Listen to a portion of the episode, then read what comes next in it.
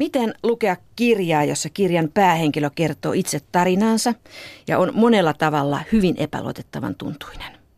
Miten luottaa ja miten löytää jonkinlainen totuus tapahtumista ja varsinkin tunnelmista ja tunteista, kun tuntuu, että kertoja peittää ne itseltäänkin?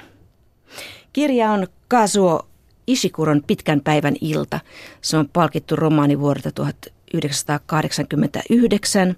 Se sai heti arvostetun Booker-palkinnon ilmestyttyään. Ja kuuntelette siis kirjakerhoa, jossa vieraina ovat Jaakko Heinimäki ja Petri Merenlahti. Terve taas. Terve taas. Tuli taas hyvällä yhteissoundilla. Petri, tämä on sun ehdotuksesi tämä Isikuro tähän meidän mietintäämme, jossa me mietimme kirjoja, joiden kautta voisi pohtia totuutta eri kantilta. Eli miksi Ishikuro? No tota, tota. Sä, sä mainitsit jo, että tämä on niinku kirja, jossa on epäluotettava kertoja, oikeastaan myös epäluotettava henkilö. Epäluotettava kertojahan on siis tyynikeino, jossa tarina kerrotaan semmoisen henkilön näkökulmasta, joka joko tahallaan tai tahattomasti ei niin kuin saavuta totuutta. Siis se ei pysty antamaan tapahtumista totuudenmukaista kuvaa. Se voi olla lapsi, tai se voi olla niin kuin mieleltään häiriintynyt henkilö, että se tulee niin kuin suodattimen kautta, tai se voi olla liian asianosainen.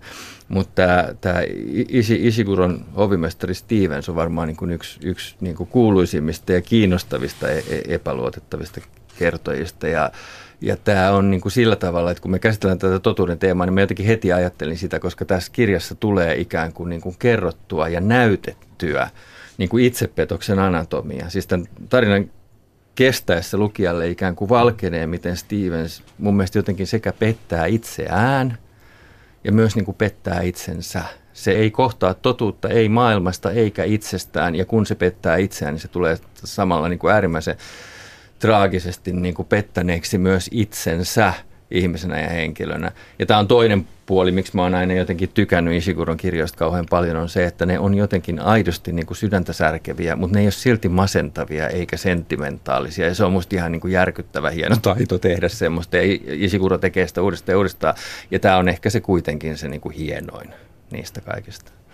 Tällä aika hyvin sanottu tämä, että ei, ei saavuta totuutta. Mä en ajatellutkaan asiaa näin päin. Mutta se on aika... jännä, että tämä päähenkilö, kertoja hovimestarin – epäluotettavuus perustuu siis hänen pidättyvyyteensä ja asiallisuuteensa ja kaikkeen sellaiseen. Ja se on musta, että se ei ole huijari. Ei. Se ei. on, se on musta niin se, mikä tekee tästä erityisen kiinnostavan. Se on, se on epäluotettava henkilö tavallaan – sellaisista syistä, joita pidetään aika jaloina ja ylevinä. Joo. Siis Isikurohan on itse joskus sanonut, että häntä kiinnostaa hirveästi sellainen tilanne, jossa ihmiset törmää siihen, että niiden ideaalit ei ollutkaan sitä, niin kuin mitä ne oli. Mutta että se tavallaan lähtökohtana on se vilpitön usko niihin ideaaleihin. Ja tämä on tietysti tuhosa ideaali tämä, koska siis se pidättyvyys – ja se, että, että ihminen on niin kuin pyyteetön eikä anna tunteillensa minkäänlaista valtaa, on se ideaali, jonka niin kuin, jos ei valheellisuus, niin ainakin tuhoisuus mm. tulee siinä esiin. Monethan ovat tutustuneet tähän pitkän päivän illan tarinaan nimenomaan elokuvan kautta, joka tehtiin sitten vuonna 1993. Siinä on pääosissa hyvin sopivat Anthony Hopkins ja Emma Thompson. Ja se on, leffa on vähän sellainen pehmeämpi ja sovinnaisempi versio kuin tämä Isikuroni. Hienon hieno, mutta tosi viiltävä kirja, niin kuin elokuvat yleensä ovat vähän sovinnaisempia kuin kirjat mun mielestä ainakin. Mutta me ei puhuta tänään elokuvasta, vaan me puhutaan ihan tästä kirjasta. Ja se, mutta juonihan näissä on sama, eli se on tämä, että hoimestari Stevens työskentelee Lordi Darlingtonille – joka sympatisoi tätä nousevaa natsisaksaa. Hänen kartanossaan Darlington Hallissa järjestetään salaisia tapaamisia, joissa on vieraana muun muassa Saksan silloinen suurlähettiläs, myöhemmin ulkoministeri Rippentrop, suomalaisillekin hyvin tuttu nimi. Eli tässä nämä Darlington Hallin vieraat, joita hovimestari Stevens palvelee, niin on tällaisia todellisia historian henkilöitä. Siellä vilisee Lordi Halifaxia ja Rippentroppia. Tuntuuko tämä tarina tältä osin uskottavalta teidän mielestänne? Jaakko Einimäki. En mä sitä kohtaa epäily. Siinä vaiheessa, kun siellä alkoi sitten tulla tarinassa näitä aitoja tai autenttisia historian henkilöitä, niin se tuntuu vähän semmoiselta niin kuin yllättävältä. Mutta, mutta niin kuin se kaikki, sehän tekee tätä tarinaa, että tämä, että tämä ei ole vain, vain semmoinen niin kuin kuvaus asialleen omistaut, ammatilleen omistautuneen hovimestarin sisäisestä maailmasta, vaan tämä, juuri tämä ulkomaailma ja, ja ei ainoastaan siis autenttiset historian henkilöt, vaan autenttiset historian tapahtumat, jotka kuvataan sitten tämmöisestä nä- näkökulmasta. Tavallaan niin kuin kärpäsenä katossa näkökulmasta, mutta siinä ei ole sitä niin kuin se on kärpänä, joka ei näe mitään. Niin se menee musta hienosti sinne tarinaan. Tämä on erittäin taitavasti rakennettu romaani. Tärkeintä näiden maailman tapahtumien keskellä on kuitenkin se, että mikä on tämä hovimestari Stevensin suhde asiaan, mitä hän näki, mitä hän koki, mitä hän ajatteli, koska kuitenkin hänellä on silmät auki, hän oli ihan sokea. Ja mitä hän kertoo siitä sitten 20 vuotta myöhemmin. Näinä muistelee tapahtumaa vuodelta 1936, että tässä oven takana neuvottelevat Englannin pääministeri, ulkoministeri ja natsi-Saksan suurlähettiläs Herr Trippentrop – Stevenson juuri tarjollut portviinin, hänet on lähetetty huoneesta ja hän jää seisomaan halliin. Tämä suomennos on Helene Pytsovin ja lukijana on Ville Tiihonen. Menin jälleen hallin poikki. Asetuin tavalliselle paikalleni holvin alle. Eikä seuraavan tunnin aikana, toisin sanoen niin kauan kuin herrat talossa vielä viipyivät, tapahtunut mitään, mikä olisi velvoittanut minut siirtymään asemistani. Kuitenkin tuo tunti, jonka seisoin holvikäytävässä, on säilynyt elävänä mielessäni kaikki nämä vuodet. Ensin mielentilani oli hiukan apea, myönnän sen kernaasti. Mutta siinä seisoessani tapahtui kummallinen asia. Toisin sanoen sisimmässäni alkoi paisua syvä voiton riemu. En muista kuinka perinpohjaisesti tunnettani silloin erittelin, mutta kun muistelen sitä nyt – sen syytä ei ole vaikea ymmärtää. Minähän olin juuri selvinnyt äärimmäisen koettelevasta tilanteesta, jonka aikana olin onnistunut säilyttämään asemani vaatiman arvokkuuden. Ja lisäksi olin tehnyt sen tavalla, josta jopa isäni olisi voinut olla ylpeä. Ja hallin toisella puolella, niiden ovien takana, joihin katseeni oli nauliutunut, juuri siinä nimenomaisessa huoneessa, jossa olin hetkistä aikaisemmin hoitanut velvollisuuksiani.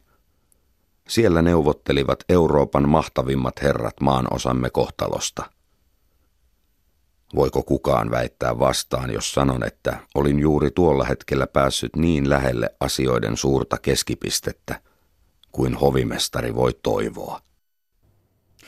Hovimestari Stevens vakuuttaa yhä uudelleen koko kirjan, että hän teki hovimestarina vain sen, mikä hovimestarille kuuluu.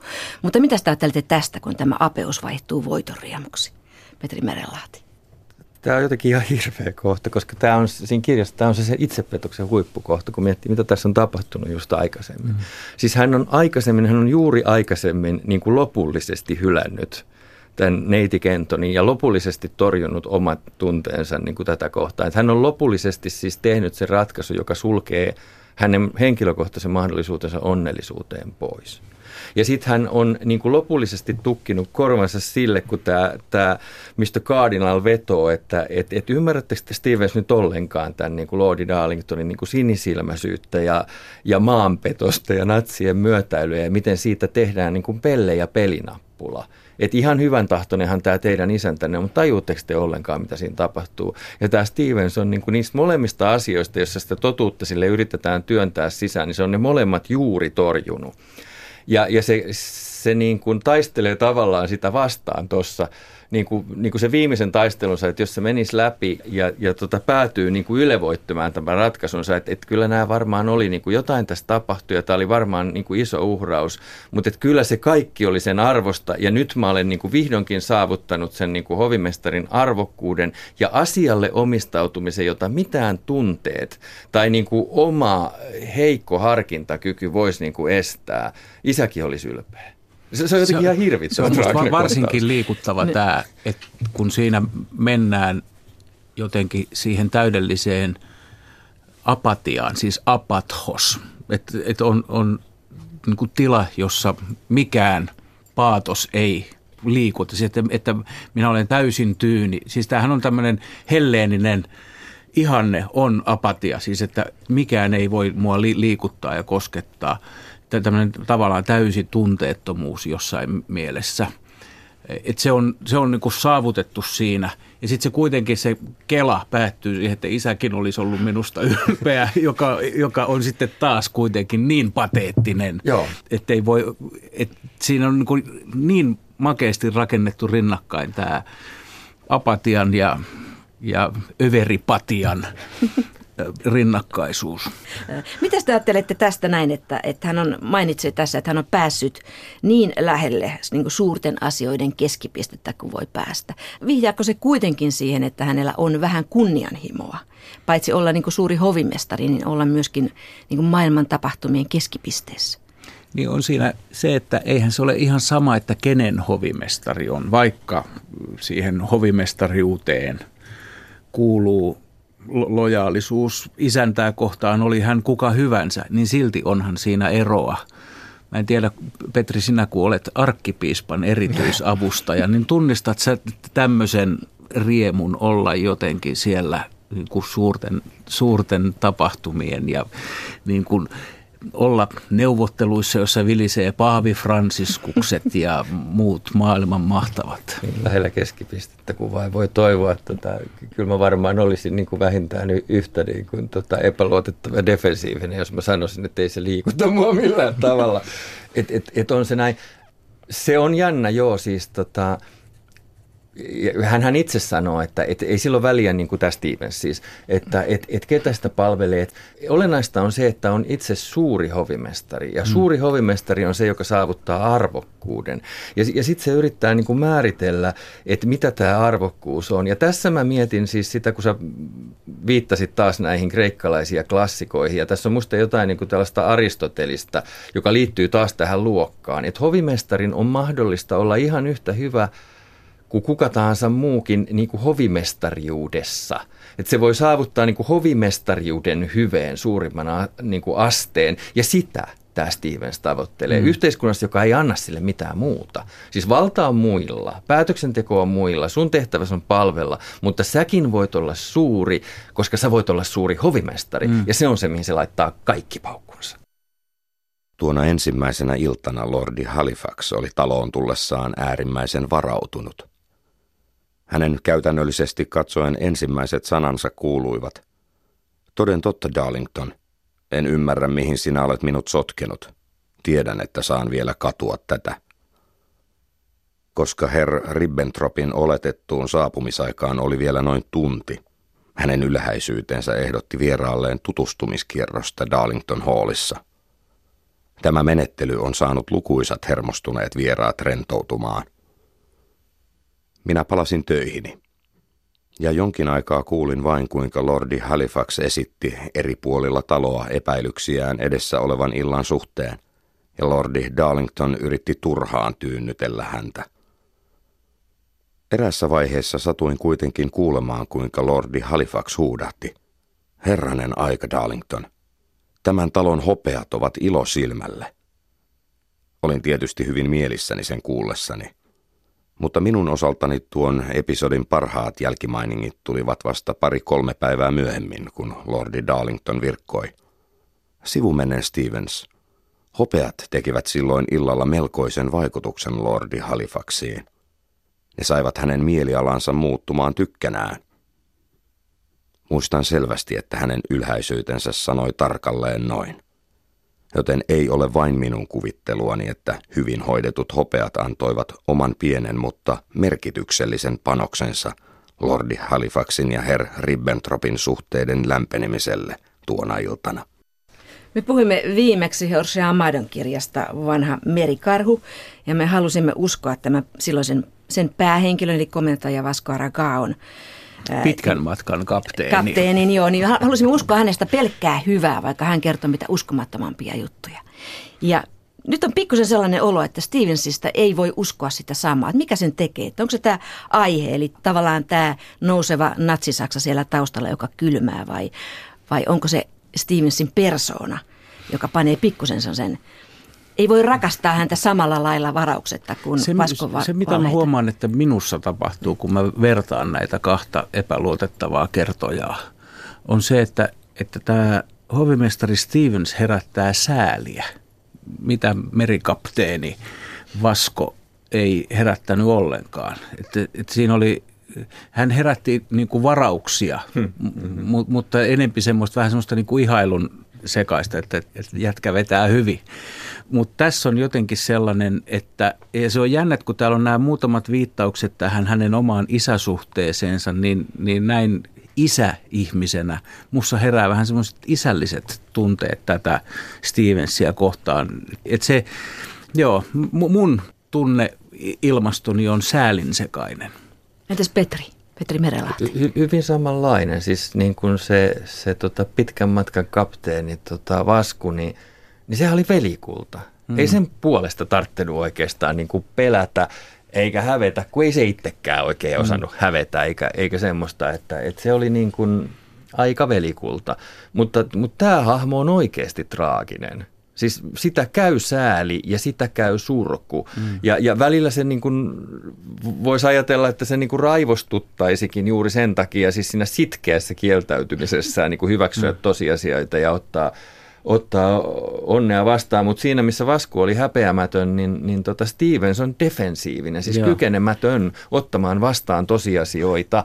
Ja, ja siitä seuraa niin kuin hänelle itselleen hirvittävä tragedia. Ja se on tietysti se traagisuus tässä storissa liittyy pitkälti just tuohon natsihommaan kyllä, mm. koska tämä on myös kuva siitä, että kun tämä on se iso kysymys, että, että tiedettiinkö mitä tapahtuu, mm. että et miksei kukaan puuttunut siihen, mitä Natsi-Saksassa tapahtui. No sitten no ei tiedetty. Mutta että tässä on kertomus nyt juuri siitä, että, että mitä se tietämättömyys oli, tai että et, niin tiedettiinkö vai Joo. ei, ja että haluttiinko tietää vai haluttiinko mieluummin olla tietämättömiä. Ja sitten myös niin kuin se, että, että sen vähätteleminen, mitä tiedettiin. Siellä on se lyhyt kohtaus, että, että nämä mustapaidat kävi täällä, mutta vaan kolme kertaa. että et, et, et, se, et, et ihan vähän vaan oltiin. Joo.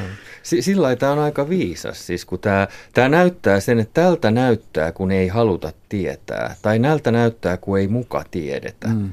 Mutta samanaikaisesti siis se ei tee sitä simppelisti ja sormella osoittaa, vaan mm. se näyttää myös sen, että tältä se näyttää sitten, että, että kun yläluokkaset on niin kuin naiveja, ja oikeasti niin kuin huonosti perillä mm. asioista. Mm. Ja alaluokkaset niin kuin tavallaan tajuaa, mutta ei niillä oikeasti ole, siis niillä ei ole yhteiskunnallista valtaa, mutta ei niillä oikein kapasiteettia käsitelläkään mm. tätä.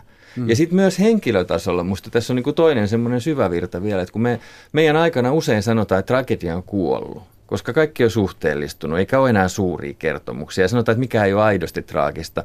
Niin Isikuro musta aika usein niin kun näyttää sen, että, että en mä tiedä, onko maailma sittenkään muuttunut paljon, että yksittäisten ihmisten kohdalla tapahtuu hirvittäviä tragedioita. Jos ajatellaan sitä, että yksittäisen ihmisen onni on oikeasti arvokasta ja yksittäisen ihmisen onnen menetys on oikeasti suuri menetys, niin, niin vaikka mittakaava on, on pieni, niin tota, ei tragedia ole hävinnyt mihinkään, jos on edelleen sitä mieltä, että ihmisyys on oikeasti tärkeää ja jokainen ihminen edustaa sitä. Ja jos me mietitään vaikka antiikin tragedioita tai ylipäänsä, niin eihän ne ole yleispäteviä. Niiden se juttu on juuri siinä, että ne on yhden ihmisen tragedioita ja ne on sillä lailla yleispäteviä. Mm. Että niin kuin kuningas Oidipus, se, se, se on traaginen story ja sen tragedian traagisuus on siinä, että se kertoo jotakin minusta, ei siinä, että se kertoo jostakin olla alkavasta tyypistä muinaisessa Joo. Kreikassa. Tässä siirrytään näistä pöytähopeista aika sujuvasti ihan toisenlaiseen maailmaan. Eli Isikoro vie Stevensin sitten englantilaiseen maaseutuun ja, ja pikkukylien maailmaan. Tämä on hirveän hieno tämä kirjan juonen punonta ja kerronta, koska se tarina kerrotaan niin, että että tässä on kehyskertomus päällä, jossa Stevens ajaa tapaamaan tätä entistä taloudenhoitajaa neiti Kentonia. Tämä matka kestää muutaman päivän ja sen ajon aikana tällaiset muistikuvat pulpahtelevat Stevensin mieleen eikä mitenkään kronologisessa järjestyksessä. Tämä englantilainen maaseutu ja nämä niin sanotut tavalliset ihmiset, joiden kohdalla nämä pienet asiat ovat suuria asioita, niin he kuvataan hyvin ystävällisenä ja mukavina – hän pelastaa muun muassa kanan nimeltä Neli siellä maantien varrella ja se, se on ihan pienen pieni episodi, mutta se on kauhean lämmin, kauhean ihastuttava. Mitäs mieltä te tästä? Joo, se on muutenkin musta se maisemakuvaus ja se kaikki sellainen, se on, siinä tulee myös se semmoinen vastakohta sille äärimmäisen muodolliselle kartanoelämälle. Sitten se, että, että mitä se muu elämä on, joka näyttää tälle hovimestarille olevan jotenkin kamalan vierasta. Tämä Kazuo Ishikuro on siis brittiläinen kirjailija, mutta hän on syntynyt Japanissa, japanilaiseen perheeseen ja muutti sitten koko perhe muutti Englantiin silloin, kun Ishikuro oli lapsi, 5-6-vuotias. Eli hän on käynyt kaikki englantilaiset koulut ja yliopistot ja hän kirjoittaa englanniksi. Mutta hänellä on kuitenkin aika tämmöinen vahva japanilainen tausta. Eli perheessä ylläpidettiin japanilaisia tapoja ja kulttuuria ja ajatuksia. Näkyykö se teidän mielestä tässä kirjassa? Jossain kohtaa musta tuntuu, kun hän puhuu tästä englantilaisesta maisemasta ja hän puhuu isosta Britanniasta ja niin kuin sanoi, että se ehkä on vähän pöyhkeä, pöyhkeilevä nimitys, niin tulee sellainen olo, että vinoileeko Ishikuro tässä? Kyllä se vähän vinoilee ja se on myös niin kuin se, että, että meidän suomenkielinen ilmaus Iso-Britannia ei ole, se ei ole niin pöyhkeä kuin great Britain, se on siis, että sehän on siis suuri tai jopa suurenmoinen Britannia.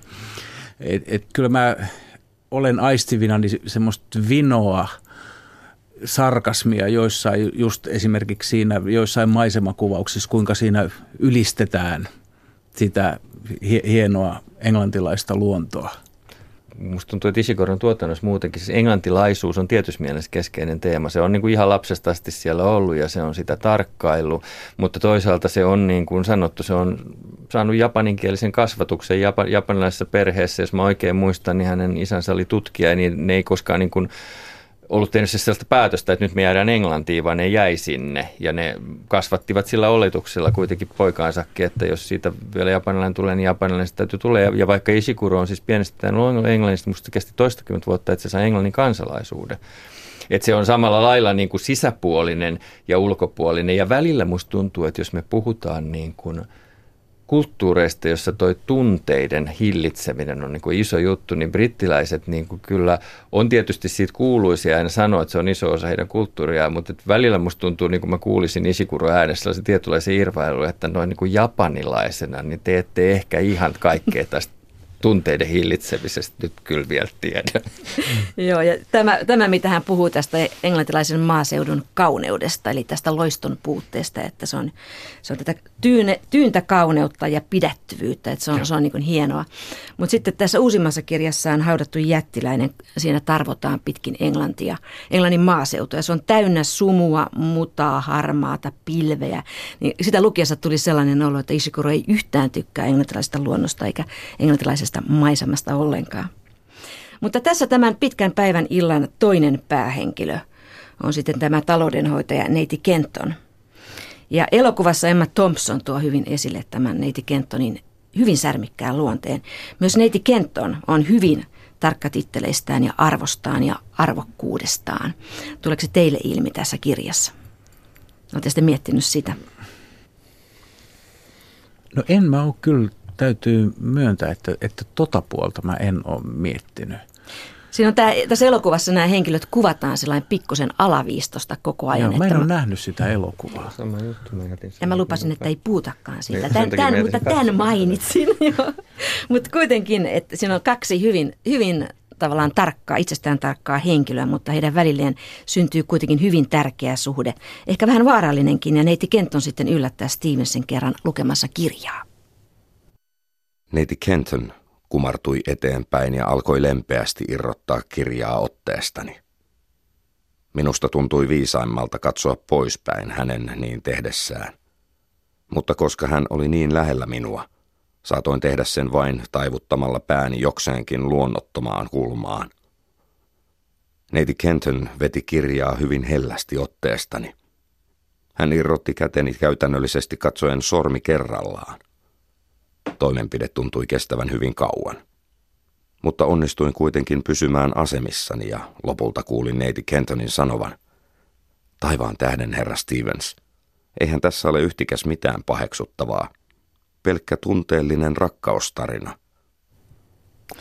Pelkkä tunteellinen rakkaustarina, sanoo neiti Kenton. Ja Stevens on sitten ihan aika nolona ilmeisesti hän ei myönnä lainkaan, että hän lukee rakkausromaania muuten kuin parantaakseen äidinkielen taitoa. Se, se varsinkin on minusta jotenkin hirmu liikuttavaa, että hovi, hovimestari pidättyvyydestään ja tunteet, niin kuin omat tunteensa täysin hallitseva, hallitsevana tunnettu hovimestari narahtaa romanttisen rakkausromaanin lukemisesta ja sitten hän puolustautuu sillä, että hän haluaa kehittää äidinkieltään. Ja, ja Tullakseen paremmaksi Joo, just, just tämä, että, että se kuuluu, niin kuin, että hänen täytyy tässä hovimestarin hommassa niin kuin, osata sellaista tyylikästä vuoropuhelua, joita, joita voi oppia paremminkin rakkausromaaneista, tällaisista romaaneista kuin vaikkapa tietokirjoista tai tutkimuksista. Et se, se on ehkä, ehkä ihan niin kuin ydin tämän että kun me puhutaan epäluotettavasta kertojasta, Joo. niin tämä on se kohta, jossa viimeistään paljastuu se, että toi kaveri huijaa itseäänkin koko ajan. Että se ei tee tätä mm, niin kuin, tavallaan tarkoituksella, mutta hän ei suostu näkemään joitakin Joo. asioita. Se, se läpinäkyvyys tässä on nimenomaan niin huikeaa, että miten paljon siinä pystytään kertomaan ilman, että tämä henkilö haluaa tai tarkoittaa kertoa. Siis sitä, että siis se, se neiti Kenton tulee siihen – se ottaa sitä kädestä, mm. se alkaa irrottaa sormi sormelta sitä kirjaa sen kädestä. Ne on niin kuin äärimmäisen intiimissä ko- ko- kosketuksessa, josta tämä kertoja sanoi, että toimenpide tuntui kestävän äärimmäisen kauan. Me saadaan siis koko kuva tästä kohtauksesta ikään kuin todellisena mikä on se, mitä tämä henkilö missään nimessä ei halua meille kertoa, vaan hän sanoi, että, että oli tämmöinen kummallinen episodi, mm. Josta hän sitten selvisi jotenkin joka itse asiassa siis niin kuin, tästä alkaa se alamäki. Siis tämä on se, missä, mikä on niin kuin ilmeinen rakkauden osoitus, joka tulee niin kuin hyvin tylysti torjutuksi, jonka jälkeen näiden kahden ihmisen suhde ei enää palaa mm. ennalleen, mm. vaan se etääntyminen ja viilentyminen alkaa tästä. Se, se kerrotaan meille ihan täytenä ilman, että henkilö haluaisi niin kuin olla sen kanssa missään tekemisessä. Miettikääpä, mikä merkitys otsikoilla on, tai kirjan tai elokuvan nimillä, että kuinka, kuinka paljon ne ohjaa sitä, että millä lailla me jonkin näemme tai luemme. Hyvä esimerkkihän on raamatun kertomus tuhlaajapojasta, kun siinä, ei, siinä Jeesuksen kertomuksessa ei käytetä sellaista sanaa ollenkaan. Mm. Siis mm se on myöhemmin on alettu kutsua, mä Petri saattaa ehkä tietää, että koska tämä termi tuhlaaja poika on tullut käyttöön, mutta sehän ei ole siinä raamatun tekstissä ollenkaan, vaan sitten, sitten on ruvettu laittamaan sellainen otsikko sillekin kertomukselle. Että jos se tarina luettaisiin, että jos siinä olisi otsikko vaikkapa, että kertomus pikkumaisesta isoveljestä, josta se tarina myös kertoo, niin me luettaisiin sitä toisin tavoin. Niin mä vaan mietin, että, että jos tämän romaanin nimi – olisikin pelkkä tunteellinen rakkaustarina. Ja siellä olisi niin kuin ihan toi sama teksti. Toi jotenkin kaikki tunteensa demppaava hovimestari ja mitä siellä tapahtuu. Ja sen kirjan nimi olisi pelkkä tunteellinen rakkaus. Se voisi ihan hyvin olla sen niminen. Hmm nyt kun mä rupesin miettimään sitä Miss Kentonin hahmo, niin se on, taha, se on tahallaan ja tahattomasti aika tarkka. Se on ainoa ihminen, joka näkee koko ajan tosi tarkasti. Silloinkin, kun se ei oikeastaan näe muuta kuin vaistovaraisesti, mm. niin se näkee tosi tarkasti siihen. Miss tota, Kenton on ehkä ainoa ihminen, joka tuntee Kyllä. tämän meidän epäluotettavan kertojan. Ja, ja sen takia se menetys on niin järkyttävän suuri, koska siis jos kukaan olisi ollut kenellekään ikinä se oikea, niin neiti Kenton olisi ollut herra Stevensille luoja nähköön se oikea. Hmm.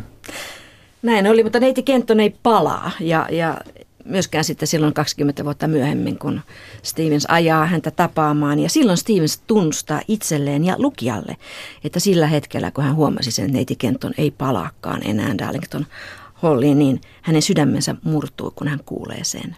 Mutta se on vain yksi pieni, pieni lauseen pätkä, jonka hän sanoi, mutta vain itselleen ja lukijalle, ei suoraan neiti Kentonille silloinkaan. Tämä, tämä on pelkkä tunteellinen rakkaus. Se oli niin loistavasti muotoiltu. Totta puhuakseni. Ja miksi minä sen kieltäisin? Sydämeni murtui tuolla hetkellä.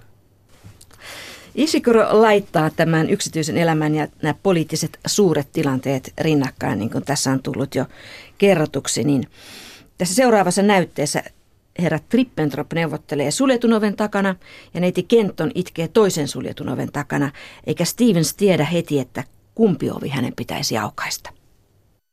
Kun pääsin lähemmäksi neiti Kentonin huonetta, näin oven raoista valoa, joten tiesin hänen olevan yhä sisällä.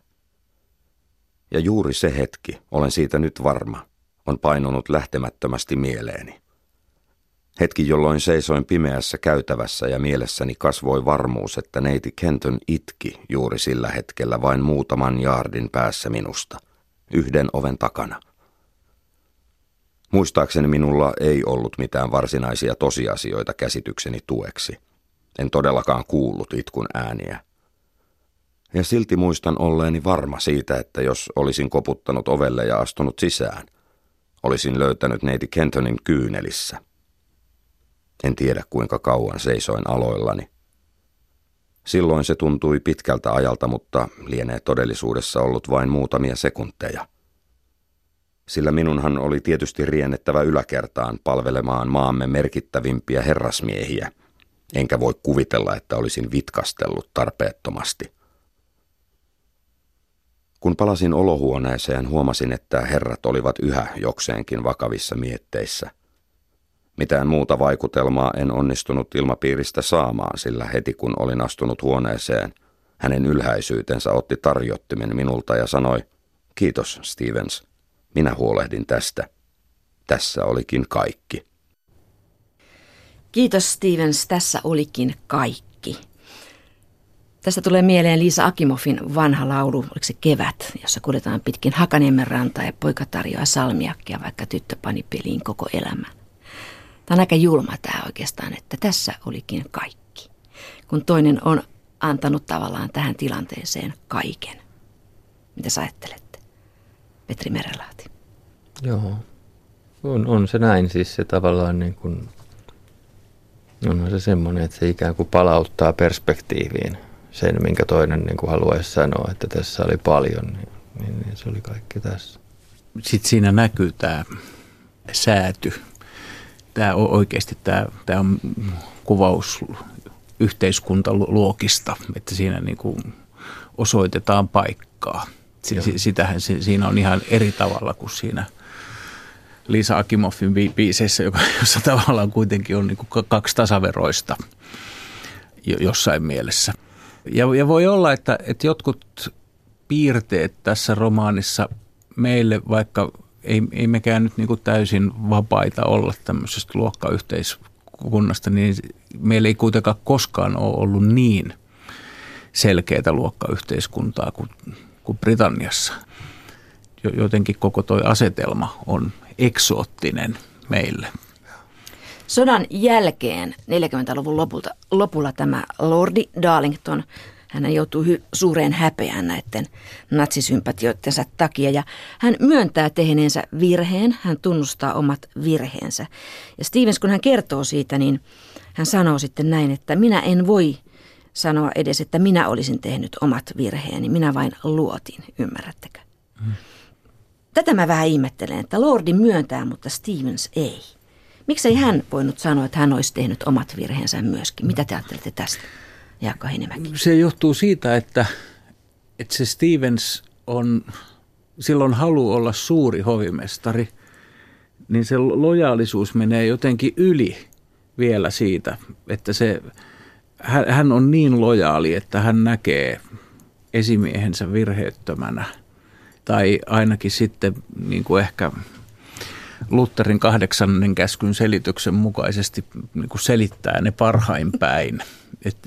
Tämä on, on osa sitä koko kuviota, että en halua tietää, mikä on totuus. Minun on helpompi e- elää, jos mä en näe kaikkea ja te tiedä kaikkea tai ainakaan en anna, anna tota sen, mitä minä näen ja saan tietoon, niin anna millään tavalla liikuttaa itseäni. Ja se tekee tästä kirjasta moraliteetin koska se asettaa sen kysymyksen, että onko meillä joskus velvollisuus ottaa selvää, jos me ei tiedetä. Tai että et, et, et se ei ole mikään puolustus, että sori, mä en tiennyt, tai että sori, että en, mä en tehnyt mitään. Että joskus tekemättä jättäminen on te- tekemistä, johon, joka, on, niin kuin, joka ei ole moraalisesti yhdentekevä. Mä, mä kuulen tuossa parahduksen siis, että, että kun sanoit, että en voi edes sanoa, että olisin tehnyt itse omat virheeni. Että siis mä liitän se vähän tähän, niin kuin sanoit, että siinä oli kaikki. Että mä annoin siis oman elämäni ihan kokonaan pois. Mulle ei jäänyt edes, että mä voisin sanoa, että mä olisin niin kuin itse tehnyt virheitä. Että mä annoin niin kuin virhe, omien virheideni tekemisenkin muiden tehtäväksi, koska se mä niin kuin koin, että se oli jotenkin mun tehtäväni ja edes mun virhe. Omat virheet ei ole mun omiani. Joo. M- mutta se, mikä tekee sitten kompleksisen on siis se, ja mä mietin tässä sitä, kun jossain vaiheessa se, tota, se saa kyydin siltä lääkäriltä, joka on tämmöinen akateeminen sosialisti tällaisessa pikkukylässä ja, ja, ja pohdiskelee sitä, että miten maailman pitäisi muuttua oikeudenmukaisemmaksi, mutta ei tästä niin kuin maaseutuporukasta oikein taida ottaa, olla ottamaan niin kuin proletariaatin vallankumousta omiin käsiinsä. Ja siinä on taas tämä niin kuin luokkayhteiskunnan juttu, että tietyssä mielessä niin kuin Stevensillä yhtäältä olisi se vastuu, niin kuin ottaa selvää, nousta asemansa yläpuolelle, tehdä vallankumous, mitä muuten tämä neiti Kentonkaan ei tee. Kun se protestoijassa sanoo, että se ero, jos nämä juutalaiset palveluskunnan jäsenet erotetaan, niin ei se sitten loppujen lopuksi se häpeä. Se tulee häpeillen kertomaan sitä, että, että mitä hän olisi tehnyt. Että ei hänellä ole mitään toimeentuloa.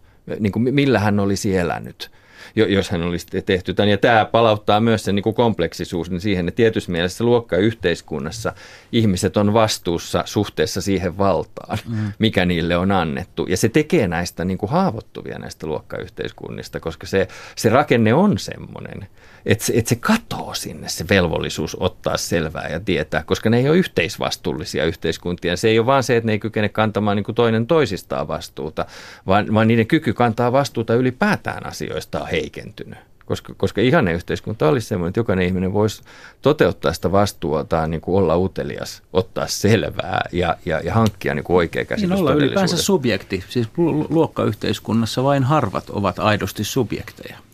Mitä Stevensillä olisi tapahtunut, jos hän olisi niin myöntänyt tuossa itse tehneensä jotakin, että olisiko tämä totuus tehnyt hänet vapaaksi? Petri Merenlahti. Olisiko hän murentunut kokonaan? Tämä on vähän niin kuin henkilökohtaista niin kuin kontrafaktuaalista historiaa. Me näemme, mitä hänelle tapahtui nyt. Sitä, mitä me, hänelle olisi tapahtunut, edes vaikka hän olisi niin kuin oikea, todellinen henkilö, me emme koskaan saa tietää vielä vähemmän fiktiosta. Fiktio kertoo meille, mitä tapahtuu nyt.